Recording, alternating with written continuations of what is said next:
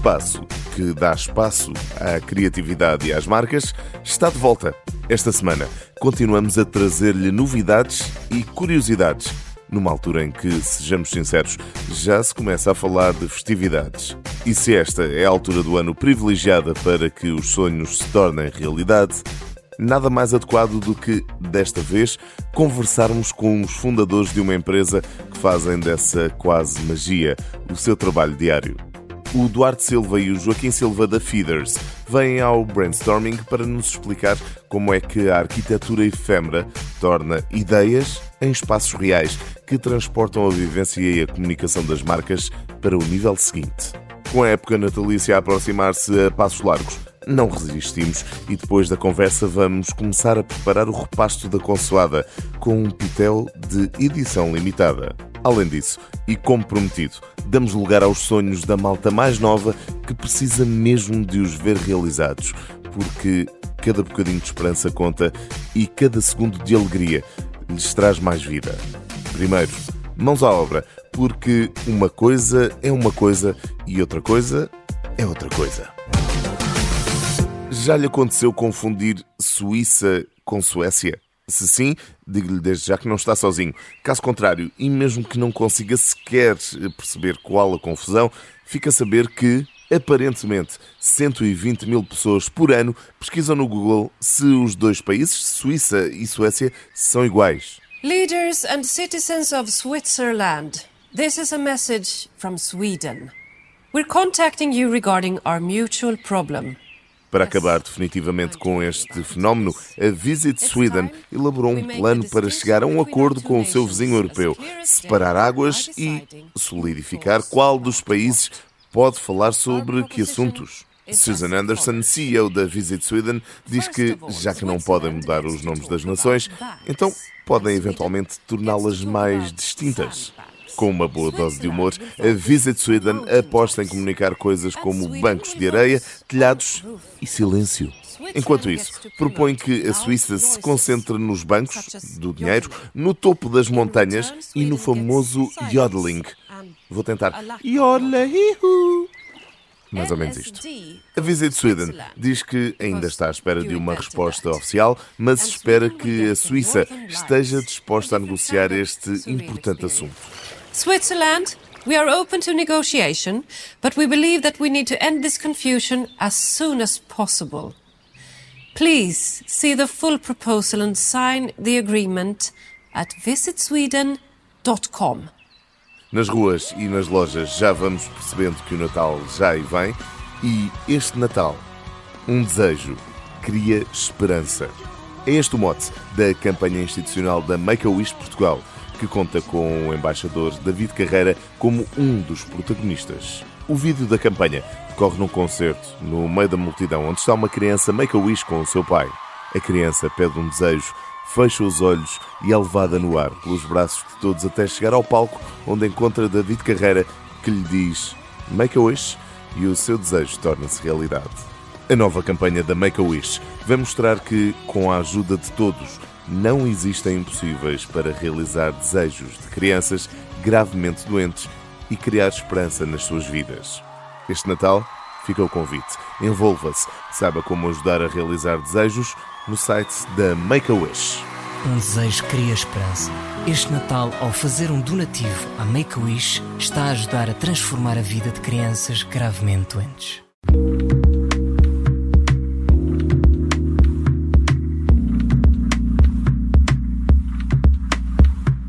Nesta edição do Brainstorming temos o prazer de conversar com o Duarte Silva e com o Joaquim Silva. São fundadores da Feeders.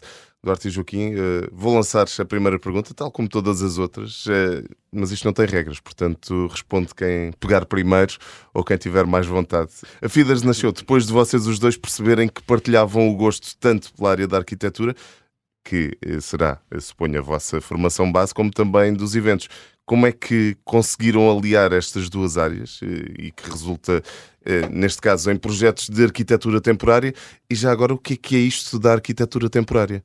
Bom, antes de mais, se calhar pego já no microfone do ar. Começas tu, Joaquim. Pega já. Um, nós os dois, tal como tu disseste, estudámos juntos na faculdade, tirar arquitetura e tivemos a felicidade de nos conhecer na Associação de Estudantes a organizar os eventos da faculdade. Portanto, para nós foi interessante quando conseguimos cruzar estes dois mundos.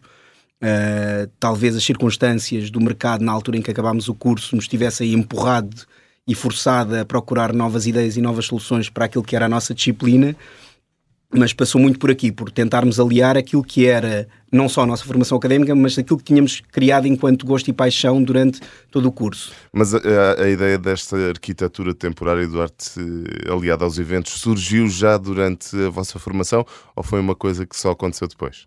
Não, já, acho que já surgiu muito, em parte com a nossa formação, com a nossa vivência na faculdade, em que começámos a organizar eh, festas da universidade. Uhum. E... Mas nessa altura já sentiam que fazia falta um, um espaço ou, ou, uma empresa ou alguém que tratasse da arquitetura temporária de, eu, dos eventos? Eu acho que a ideia base é pensarmos que nós tirámos o curso e estávamos a organizar uma, um evento. E quando uhum. organizamos um evento da faculdade, quando organizávamos eventos para amigos, para nós era automático começarmos a refletir tudo em AutoCAD. Em plantas e... Em plantas e alçados e víamos as distâncias. E, portanto, não é que nós pensássemos que havia uma necessidade do mercado, foi aquilo que nós sabíamos fazer aplicado àquilo que nós gostávamos de, de, de, de, no fundo, criar, não é? Portanto, tudo o resto se vai construindo enquanto caminho. Então, mas para quem nos está a ouvir e ainda não está a perceber bem o que é que é isto da arquitetura temporária, o que é que vocês já fizeram em concreto e onde é que, possivelmente, muitos dos nossos ouvintes já puderam uh, ver e, quem sabe, estar no, no, no vosso, em espaços uh, trabalhados por vocês? Uh o nosso trabalho assim mais conhecido, talvez para, para, para muitas pessoas, é o Nós Alive. Uhum. Uh, desde o palco principal ao pórtico, fizemos uma conjugação de peças naquele festival desde 2013. Um, eh, e esse foi o nosso maior trabalho, digamos, uh, logo no início da empresa, um, e onde tivemos o maior destaque, porque okay. efetivamente foram muitas estruturas uh, e como já, já, já referi, o palco, a zona de convidados, com, com mais de 2 mil metros quadrados. E vocês fazem apenas o desenho do espaço, fazem a montagem, Não. como é que funciona? A ideia aqui é, tal como o Eduardo estava a dizer, nós tivemos esta, esta, esta possibilidade de fazer os desenhos dos espaços da nós no Nós Alive e aquilo que acabou por acontecer foi, nós, à medida que íamos desenhando e íamos fazendo, íamos percebendo um conjunto de situações e a, a maior dela foi que conseguimos aliar a arquitetura a, a, uma experiência para uma marca. E é aqui que também nasce esta questão da arquitetura temporária e da arquitetura efêmera, não é?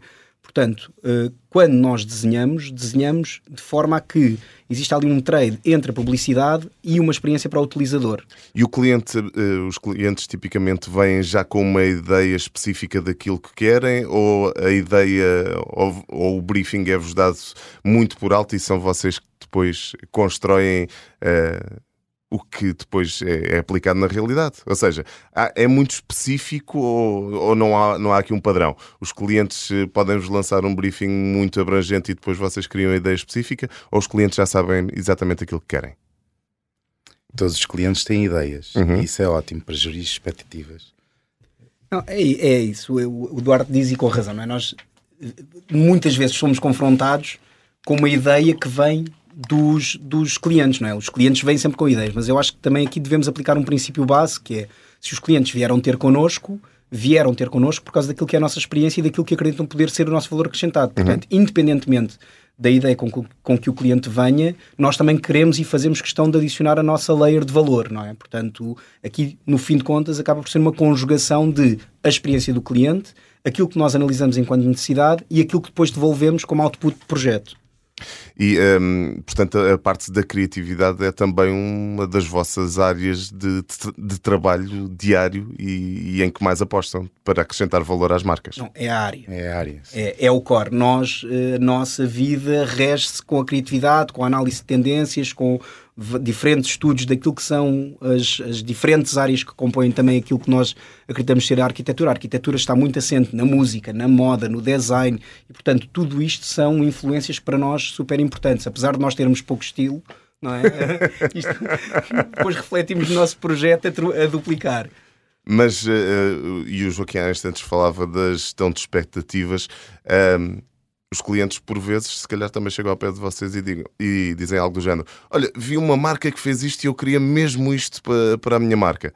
isso vocês também fazem esse tipo de reprodução ou uh, apostam sempre em criar uma identidade diferente para os espaços de, de cada marca? Já aconteceu, não vamos dizer que não aconteceu, mas a questão é que qualquer marca quer inovação e quer algo diferente. Portanto, uh, ao, ao, ao, superarem a si próprios, querem com certeza coisas diferentes. Uh, e nisso uh, nós estamos aqui para ajudar e para dar ideias, mas os inputs da, da que sejam elas de coisas já existentes ou não, não ninguém inventa a roda, né? nós estamos aqui sempre à procura de tendências e à procura de, de, de coisas para, para explorar.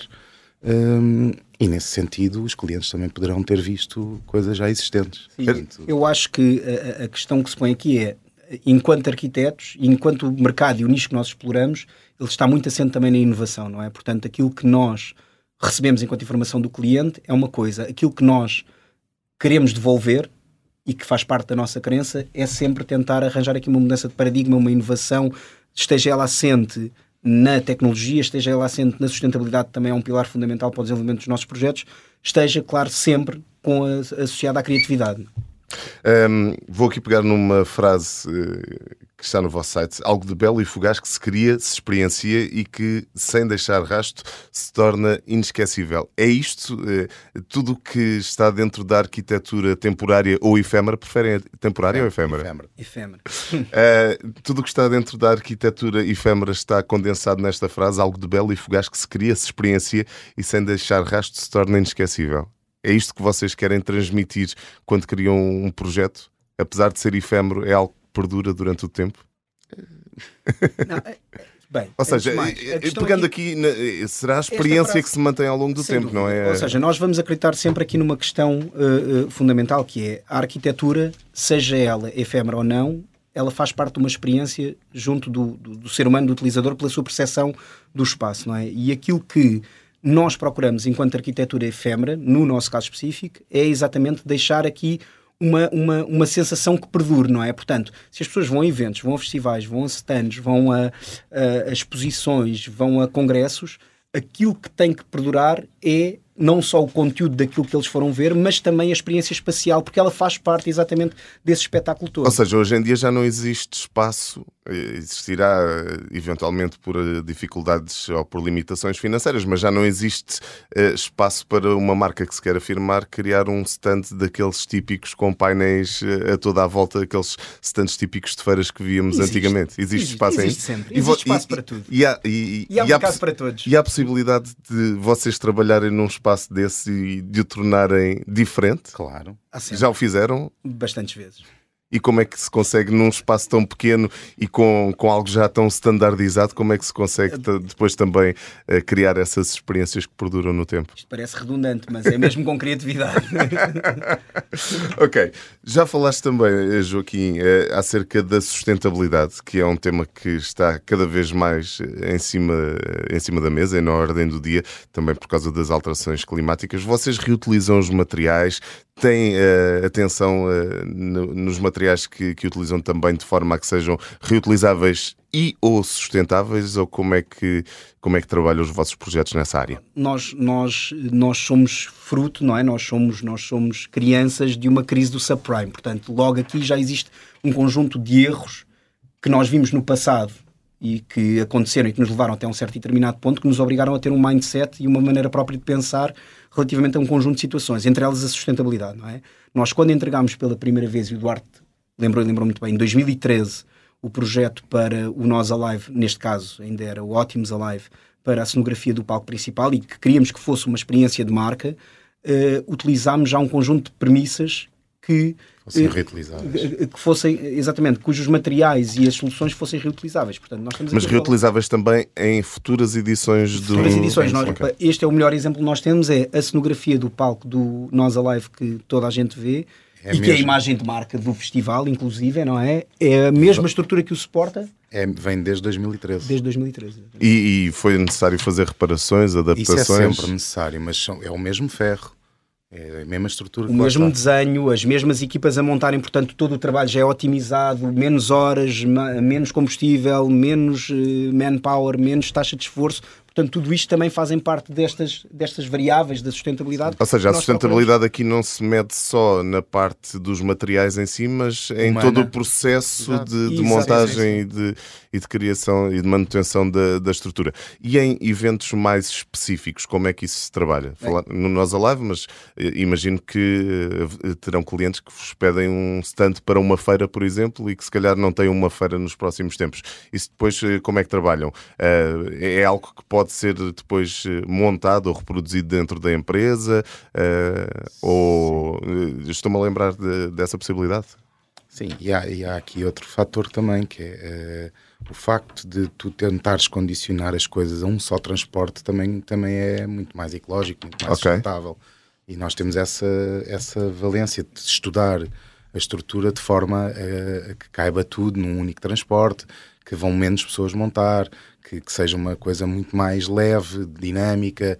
Uh, que no limite esteja assente em princípios sim. modulares. Que... Okay. Modular, exatamente. E o cliente pede-me, por vezes, um, uma estrutura de 3 metros por 3, mas com, com a possibilidade de fazer um 2 por 2 ou de passar de 6 por 6 para 3 por 3 E, e, esse, e essa, esse fator de, de, de ser modular Uh, também aqui temos uh, Mas o, duas, duas coisas. Deixa-me só responder, respondendo à tua pergunta, aquilo que nós procuramos fazer com as marcas, sejam elas pedindo e com os parceiros, pedindo elas uma utilização ou mais, o que nós tentamos fazer aqui a criação de ciclos. Eu acho que isto é que é muito importante e é isto que também é importante reter relativamente a esta questão da sustentabilidade. Não é errado nós estarmos a construir de raiz e projetarmos novo.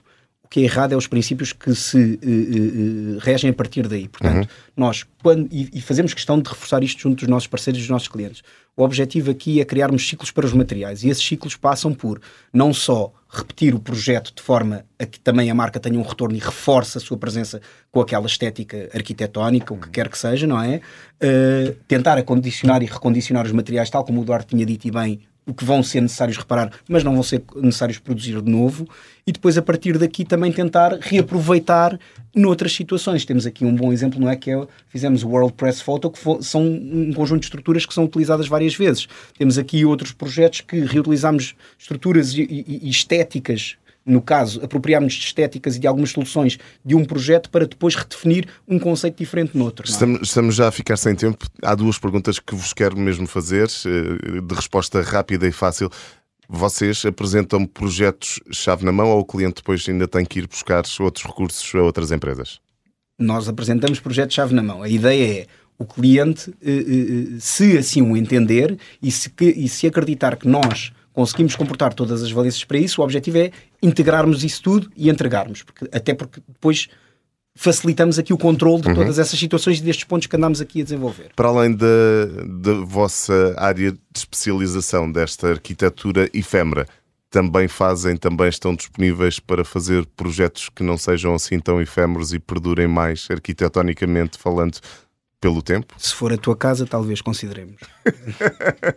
Mas eh, especializados mesmo na, na parte da, da, arquitetura efêmera e não, não, não querem para já, pelo menos, abordar essa possibilidade de criar prédios, por exemplo, ou algo do género. Faz-nos sentido especializarmos, não é? E esta especialização é que também nos torna melhores e nos obriga a progredir, não é? Quando nos desviamos do nosso caminho, corremos o risco de não ser tão bons nem fazer uma coisa nem outra. Falámos de eventos, falámos de arquitetura e algo que liga toda a vossa ação também à rádio, onde se vai poder ouvir esta conversa com o Joaquim e com o Duarte, eh, os eh, criadores da Feeders, a música. E já que estamos em rádio, eh, qual é que é, surge sempre esta pergunta no final das nossas entrevistas, qual é que seria a música que poderiam associar à Feeders? Ah, se é que existe só uma música. Não, não existe uma música, mas temos aqui se a nossa uma... vida é uma banda só. Não, nós, temos, nós temos, temos, que escolher uma e por termos tido agora um evento há pouco tempo da nossa empresa uh, em que tivemos presentes lá uh, a atuar, os Fogo Fogo, uh, o Joaquim diz e muito bem, acha que aquela música representa a alegria, a música do Fogo Fogo é a si próprio. Ok que é, tem tudo, tem a energia, a multiculturalidade, a criatividade, o calor, o afeto, e a alegria. muito orgânico, portanto, também o trabalho da, da Feeders. Fica aqui um, a conversa com o Duarte Silva e com o Joaquim Silva, são os fundadores da Feeders Arquitetura Efêmera. Procurem-nos e encontrem-nos também pelos eventos. Obrigado e até breve. Obrigado, obrigado nós. Obrigado nós.